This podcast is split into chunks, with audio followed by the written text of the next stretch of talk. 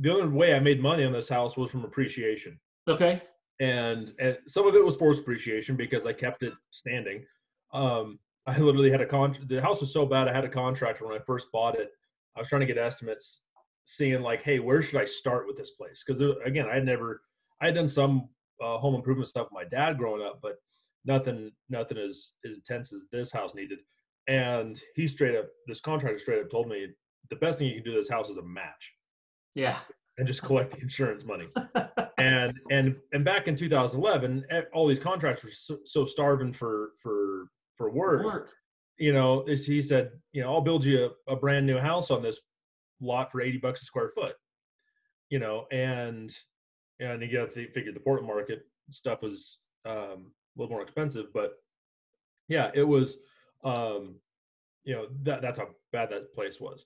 So fast forward to only a couple years ago, I wanted to get out of that market. Um, I was looking to take some of that equity from that property um, and reinvest it, make that money work for me. Right. Uh, and I started looking at other places. Um, you know, we talked a little bit before uh, the podcast about, uh, you know, kind of being a, a, a, a small fish in a huge pond.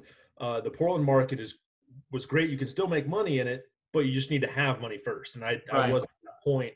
Um, you know, I didn't have a lot of the connections. I was starting to get them, right. starting to network, but there's there's a really really steep learning curve. Uh, That, I will agree with you on that. There is a At there's a steep learning curve. um, but that's actually a good thing. So some Yeah. of the nomenclature when you talk about um, uh, a steep learning curve, that means it's a sh- it's short time frame. Yeah. And so once I was able to, I refied that house in Portland and was able to actually invest in Boise uh, in 2019. Um, yeah, literally a year ago. Um, Okay.